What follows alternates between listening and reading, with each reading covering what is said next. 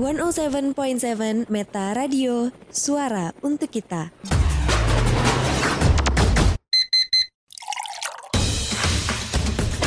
Buat kamu anak muda, stay tune ya, hanya di Bergema. Berita Gerakan Muda.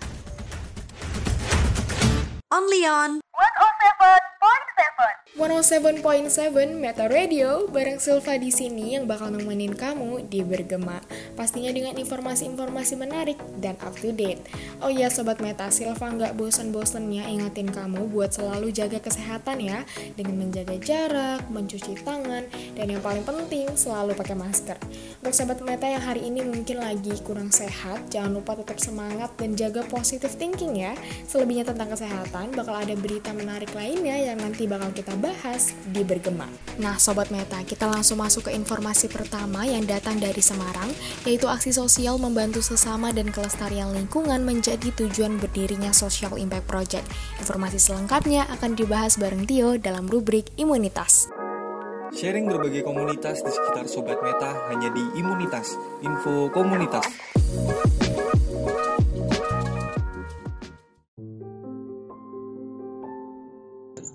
Kita tuh bisa dibilang eh, orang-orang yang beruntung lah punya kesempatan buat belajar lebih banyak buat dikasih pendidikan yang lebih tinggi.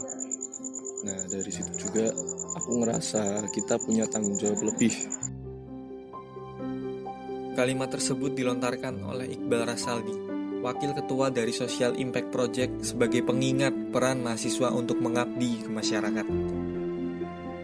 Iqbal adalah mahasiswa Fakultas Ekonomi Universitas Negeri Semarang. Bersama Yunanda, teman kampusnya, mereka mempelopori berdirinya Social Impact Project pada Oktober tahun lalu. Proyek awal komunitas ini adalah membagikan Al-Quran kepada masyarakat yang membutuhkan dan berhasil menghimpun hingga 85 Al-Quran.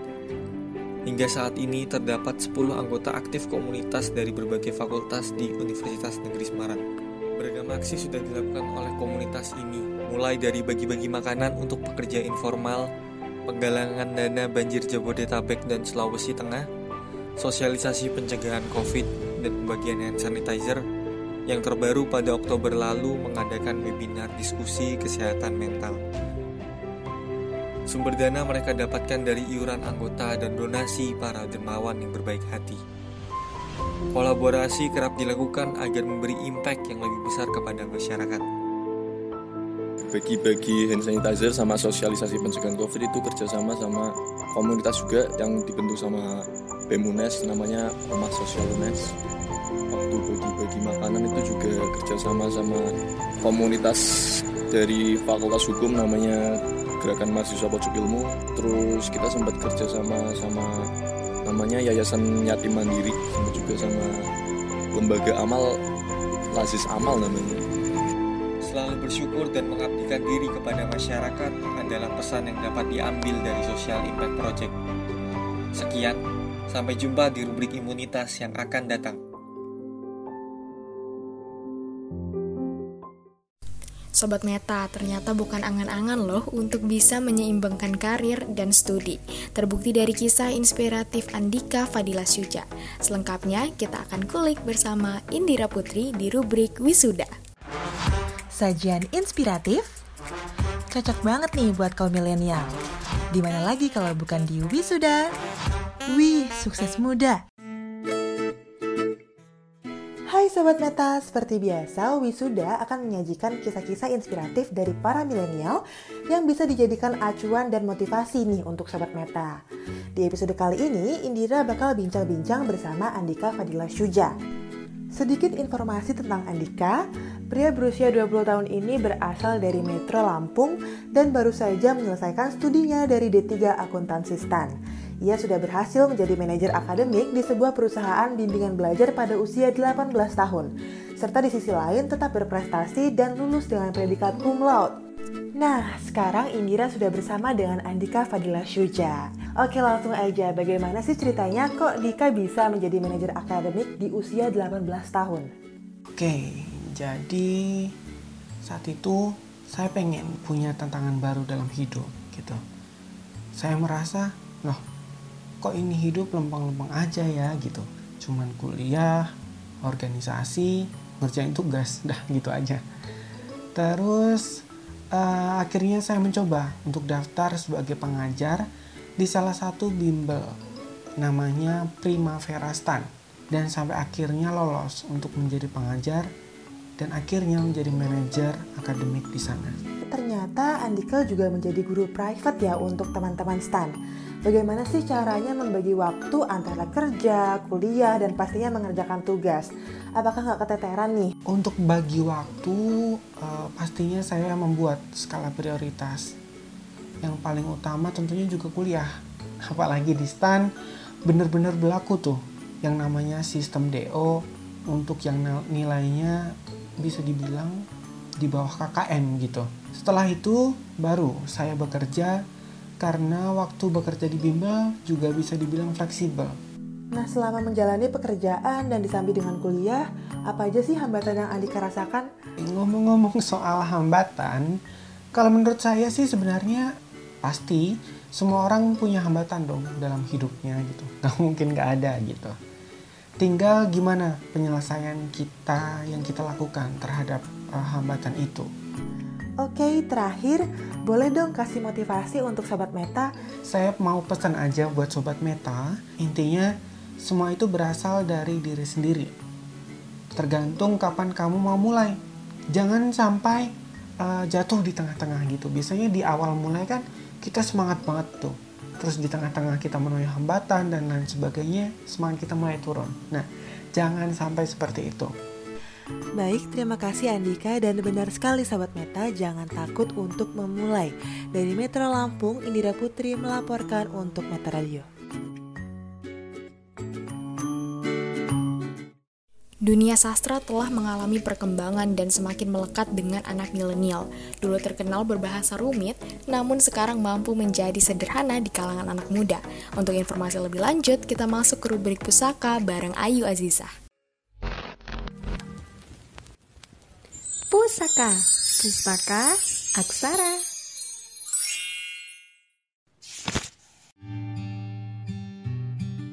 Perkembangan sastra begitu pesat pada generasi muda. Dengan adanya media sosial mempermudah para generasi milenial untuk mengunggah karya-karyanya dan memperkenalkan pada kalayak luas. Sastra juga mengalami perubahan seiring dengan berjalannya waktu. Perubahan ini terletak pada proses pengenalan sastra. Dulu, sastra dianggap hanya dapat ditekuni oleh orang-orang yang gemar akan hal kesusastraan namun sekarang tentunya berbeda. Sastra mampu disebarluaskan melalui berbagai media sosial. Bersama sastrawan Indonesia, Bapak Joko Pinurbo menjelaskan mengenai bagaimana perubahan pada sastra. Apa yang membedakan sastra zaman dulu dengan uh, zaman sekarang, Pak? Dan apakah Bapak juga mengalami perubahan situasi seperti itu?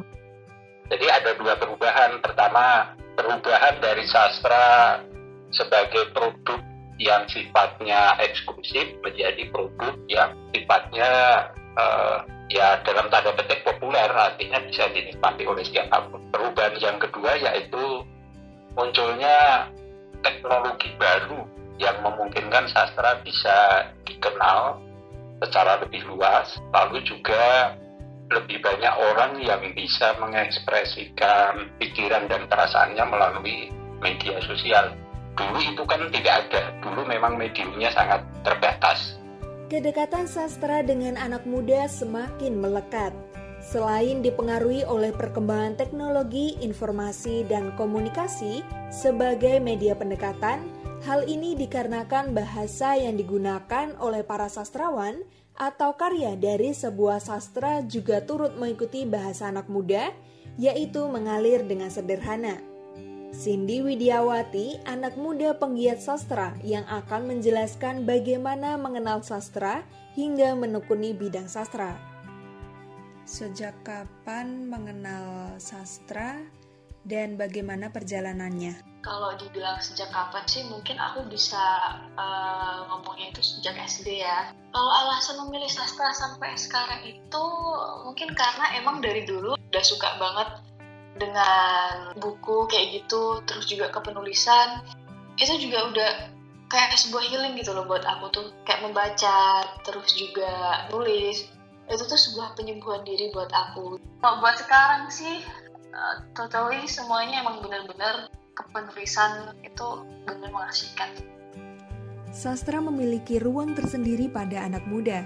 Bidang sastra tak lagi dihindari, malah menjadi penyembuh diri, dan tentunya menyajikan kegiatan yang mengasyikkan. Sobat Meta, bergema bakal balik lagi dan setelah ini ada obrolan menarik bareng pengusaha piyama kekinian. Jangan sampai ketinggalan informasi selanjutnya, stay tune terus di 107.7 Meta Radio. Hanya di Bergema. Berita Gerakan Muda. Yuk, lihat nih. Aku dapat broadcast dari grup keluarga. Katanya WhatsApp bagi 3000 iPhone gratis. Seri ke-12 lagi. Itu kan baru aja keluar. Emang itu beneran pihak WhatsApp-nya, Di? Ih, beneran Ayu. Buktinya ada link websitenya. Tinggal masuk, terus daftar. Langsung dapet deh. Bentar deh, kamu jangan langsung percaya begituan. Biar aku periksa dulu ke cekfakta.com. Ternyata itu informasi palsu, Di. Website yang tertera merupakan modus peretasan data pribadi. Dipilih dulu, jangan asal diserbu. Mari bersama berantas hoax. Berita Gerakan Muda. Hai Sobat Meta, kamu masih dengerin Bergema bareng Silva di 107.7 Meta Radio. Ya Sobat Meta, pastinya di masa pandemi seperti saat ini, baju tidur digunakan sebagai baju sehari-hari. Dan pada rubrik panorama kali ini, kita akan berbincang langsung dengan Kak Azura Siregar selaku owner dari Senyaman Official. Panorama, your everyday inspiration.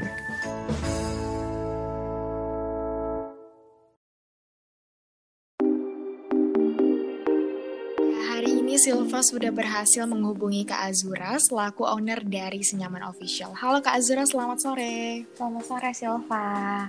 Apa kabar nih Kak? Alhamdulillah baik. Silva gimana kabarnya? Alhamdulillah baik juga.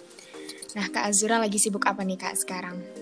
Oke, aku sekarang uh, sibuk bekerja sebagai media relation di sebuah perusahaan dan aku juga sedang mengembangkan bisnis baru aku di retail yaitu Senyaman Official. Itu jualan baju tidur. Oke, seperti yang tadi kakak bilang, lagi membangun bisnis baju tidur. Bisa diceritain sedikit ya kak, awal Kak Azura tertarik untuk membangun usaha tersebut? Sebenarnya yang pertama ini tuh karena kebutuhan pribadi aku. Aku kan sering mau FH, terus suka ngerasa kalau mau meeting tuh ribet karena baju rumah aku nggak banyak yang proper. Terus yang kedua, aku ngeliat tren dan pajama satu cukup lagi in lagi di awal tahun kemarin dan yang ketiga aku sebenarnya pengen ngebantu uh, penjahit rumahan yang ada di dekat rumahku sih gitu. Wah menarik banget ya. Mm -mm. Uh, nah untuk bisa memanfaatkan peluang bisnis baju tidur di masa pandemi, hal apa sih kak yang harus dilakukan dan diperhatikan? Oke, yang pertama harus diperhatikan itu adalah uh, target market, terus juga harus tahu apa yang market kita butuhin gitu kan. Terus setelah itu kita juga harus memperhatikan tren, tapi nggak boleh kayak cuma memperhatikan faktor trennya aja gitu. Kita harus memperhatikan oke okay, setelah produk ini jadi apakah itu bisa diterima masyarakat dengan baik dan umurnya tuh panjang gitu. Oke, kalau tadi ngomongin tren, menurut Kak Azura sendiri jadi baju hmm. tidur apa sih Kak yang sekarang lagi tren? Yang lagi tren itu sekarang jenis baju tidurnya tuh ada biasanya home dress sama uh, home set gitu jadi kayak atasan sama bawahan terus abis itu untuk model biasanya tuh tetap simple tapi motifnya bagus-bagus dan bahannya harus nyaman biasanya kalau di nyaman kita pakainya bahannya cotton rayon Oke, tetap simple tapi juga nyaman dan cantik juga ya kak. Iya benar. Di pembahasan sebelumnya kita sudah mengetahui nih bagaimana perkembangan tren baju tidur, jenis-jenis baju tidur. Kalau menurut kak Azura bagaimana cara mempertahankan bisnis di masa pandemi? Yang pertama sih kita harus konsisten ya. Setelah kita tahu tadi marketnya siapa, kita harus konsisten. Terus kalau kayak aku nih karena jualannya lebih ke online, ya kita harus ngembangin promosinya juga di online. Jangan lupa libatkan orang-orang sekeliling. Terus juga ya apa ya harus konsisten sih gitu. Dan sekarang kan udah banyak juga tuh e-commerce, jadi udah bisa mulai jualan dari sana. Oke, itu dia ya tadi beberapa cara agar dapat tetap mempertahankan bisnis di tengah pandemi. Terima kasih banyak Kak Azura udah mau ngobrol bareng. Semoga dapat menginspirasi Sobat Meta semua yang lagi dengerin. Nah, seperti yang sudah diobrolin sama Kak Azura sebelumnya, Sobat Meta nggak perlu ragu lagi untuk memulai bisnis. Pas banget, habis ini ada informasi menarik masih seputar pengusaha, tapi kali ini dari kuliner.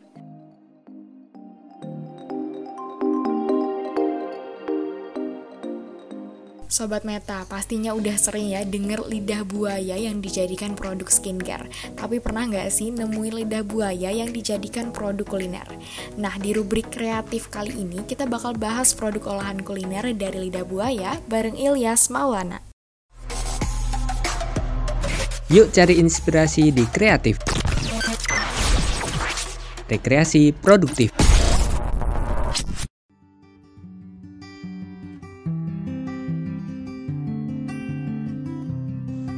Halo Sobat Meta, lidah buaya yang sering kita kenal sebagai produk kosmetik dan kecantikan ternyata bisa loh dimanfaatkan sebagai produk olahan kuliner. Nah, di rubrik kreatif kali ini kita akan berbincang dengan Kak Neni Nurjana. Beliau adalah wirausahawan dan pelaku usaha kuliner lidah buaya yang sukses mengembangkan usahanya di Gunung Kidul. Halo Kak Neni, gimana kabarnya Kak? Halo, iya Alhamdulillah sehat. Terinspirasi dari mana sih? E, kenapa bisa menciptakan produk olahan makanan dari lidah buaya ini? Jadi gini ya, apa ya? Awalnya tuh cuman uh, lihat aja sih kayak uh, di sekitar aja kayak lihat nih lidah buaya tuh uh, ternyata banyak gitu di uh, lingkungan masyarakat di sini. Terus kualitasnya ternyata bagus yang ditanam di sini, cocok juga sama daerah Gunung Kidul karena yang kering gitu. Terus kepikiran buat bikin minuman dari lidah buaya jadi abis itu kayak cari-cari tutorial gitu sih. Terus ternyata cara buatnya tuh nggak susah. Akhirnya ya udah tercipta gitu produk minuman dari lidah buaya ini. Terus dari situ pengen ngembangin lagi apa aja sih yang bisa dihasilin dari olahan lidah buaya ini untuk ke depannya gitu. Terus mulai dari situ tanya-tanya kemudian melakukan riset juga gitu terus akhirnya bisa mengolah lidah buaya nggak cuma dari jadi minuman aja gitu terus terinspirasi buat bikin makanan dari lidah buaya ini jadi dari situ terpikir buat bikin produk keripik lidah buaya gitu. Baik Kak, mungkin ada saran atau kiat-kiat untuk mendirikan bisnis bagi anak-anak muda zaman sekarang? Buat teman-teman semua peka aja sih sama lingkungan sekitar gitu ya. Cari tahu di sekitar tuh apa sih yang bisa dimanfaatin, terus uh, apa juga yang bisa kalian berikan buat masyarakat juga yang dibutuhin sama lingkungan kita gitu. Selain itu kita juga harus bisa ngebaca pasar sih.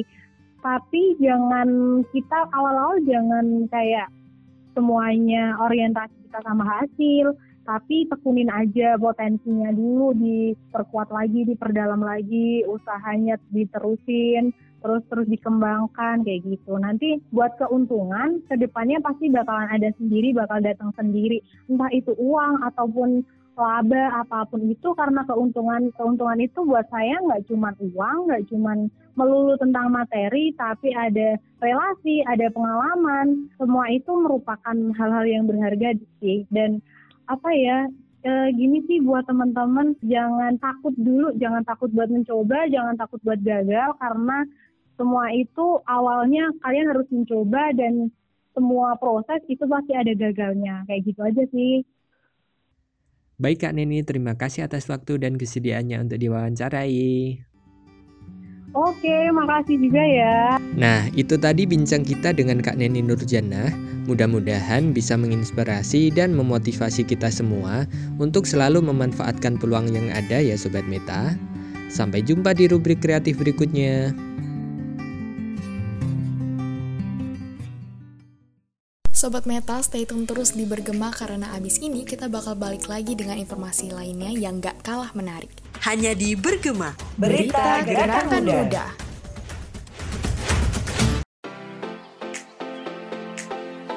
Listrik sudah menjadi kebutuhan sehari-hari manusia. Namun tahukah kamu, menurut ASEAN Data Center of Energy, Indonesia adalah negara terboros dalam penggunaan listrik di ASEAN. Satu jam mematikan listrik di wilayah Jawa dan Bali dapat mengalirkan listrik selama sehari ke 2,5 juta rumah di timur Indonesia. Stop kontak yang tidak tercabut dapat menghidupkan 11 lampu LED selama satu jam. Maka dari itu, pakailah peralatan elektronik yang hemat energi dan gunakan seefisien mungkin. Hemat listrik bukan hanya untuk kita, namun anak cucu kita.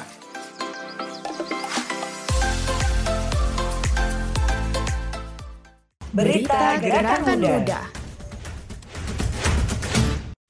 Indonesia menjadi salah satu negara dengan penggemar hiburan Korea tertinggi, namun masih banyak sisi lain yang tidak dilihat masyarakat tentang K-popers.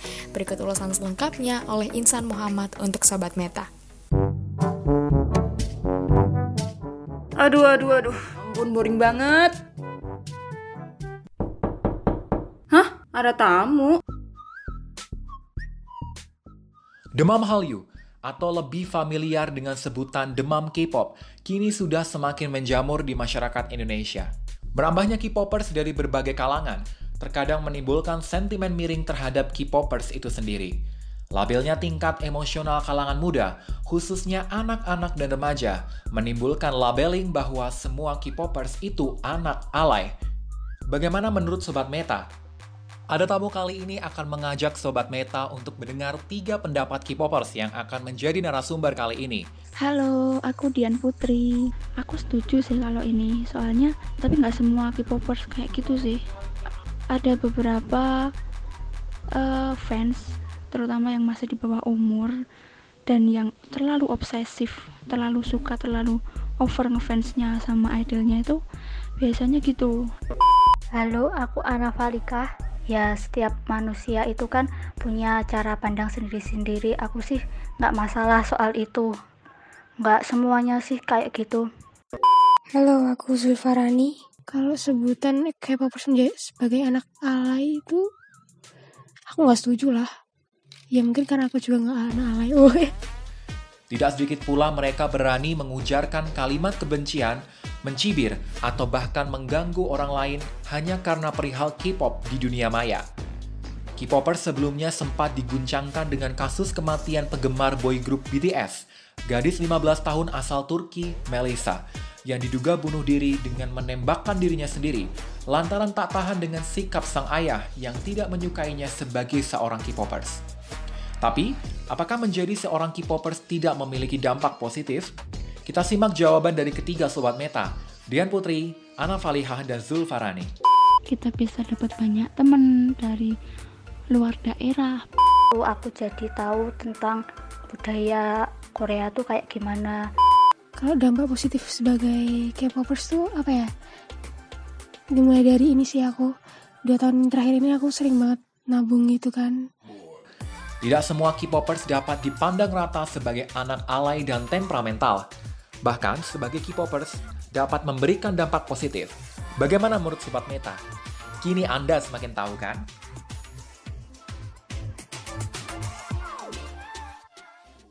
Sobat Meta ada nggak sih yang sering ngantuk di siang hari padahal udah ngopi? Di rubrik Sariawan kali ini, kita akan berbagi informasi tentang coffee nap. Cocok nih buat kamu yang ingin tetap produktif di siang hari tanpa takut hilang fokus. Dengerin informasi dengan santai dan rileks, tapi tetap aman dan juga menawan.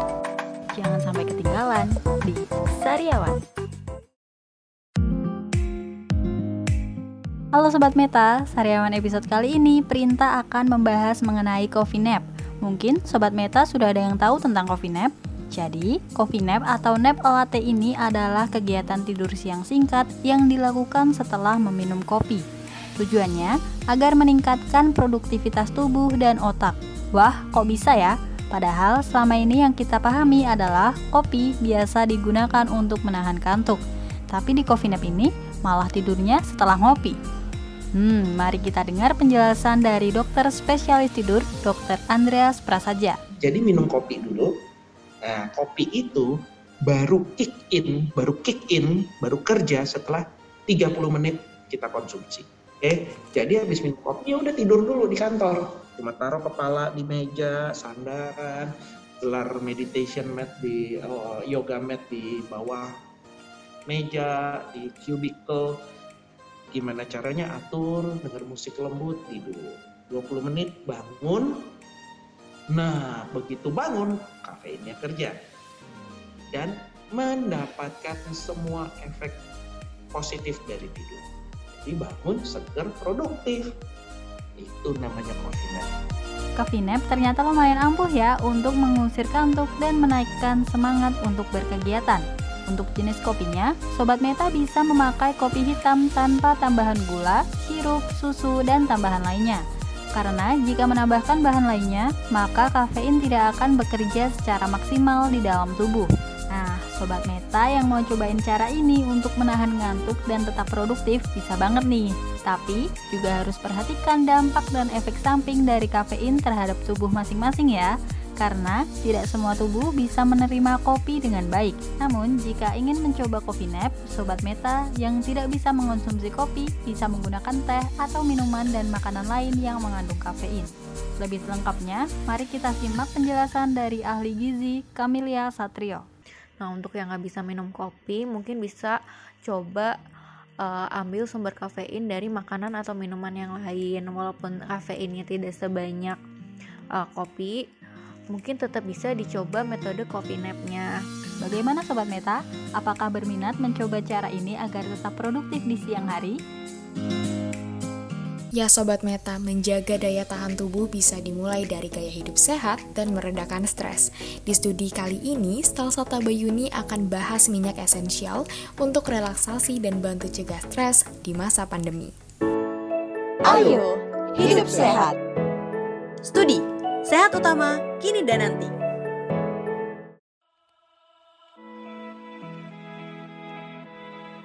Menjaga daya tahan tubuh sangatlah penting untuk cegah penularan COVID-19. Nah, Sobat Meta bisa mulai dari meredakan stres, karena stres dapat mengganggu proses metabolisme dan menurunkan daya tahan tubuh. Relaksasi diri dengan minyak esensial adalah salah satu pilihan meredakan stres di masa pandemi. Minyak esensial atau minyak atsiri adalah minyak harum yang berasal dari proses ekstraksi tanaman, baik bagian bunga, akar, kayu, biji, ataupun buah. Aroma minyak esensial yang menenangkan dapat meningkatkan hormon kebahagiaan serta dipercaya mencegah stres hingga 70%. Seperti yang disampaikan terapis dan penggemar minyak esensial Eka Desirianti kalau untuk mencegah stres bisa kemungkinan 70% lah bisa sangat membantu. Beragam aroma minyak esensial dapat menjadi pilihan sesuai dengan kebutuhan.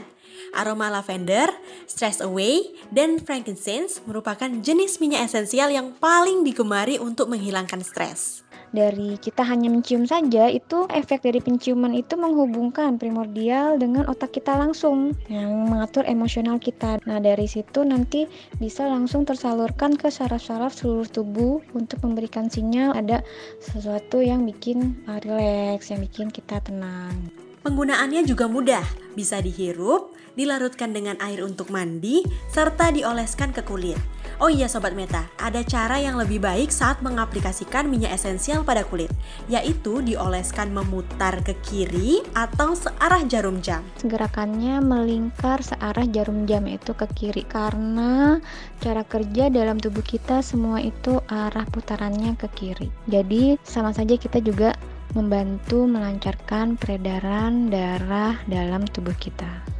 Untuk memilih minyak esensial dianjurkan dengan kandungan 100% atau murni. Sambil mencegah stres, minyak esensial juga dapat membantu menjaga imunitas tubuh.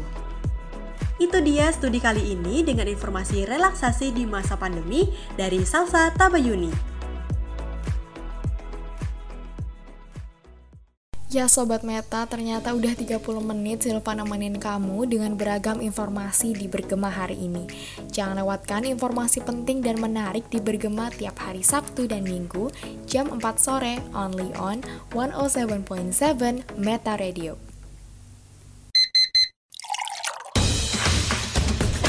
Buat kamu anak muda, stay tune ya, hanya di Bergema. Berita Gerakan Muda. muda Only on 107.7 107.7 Meta Radio, suara untuk kita.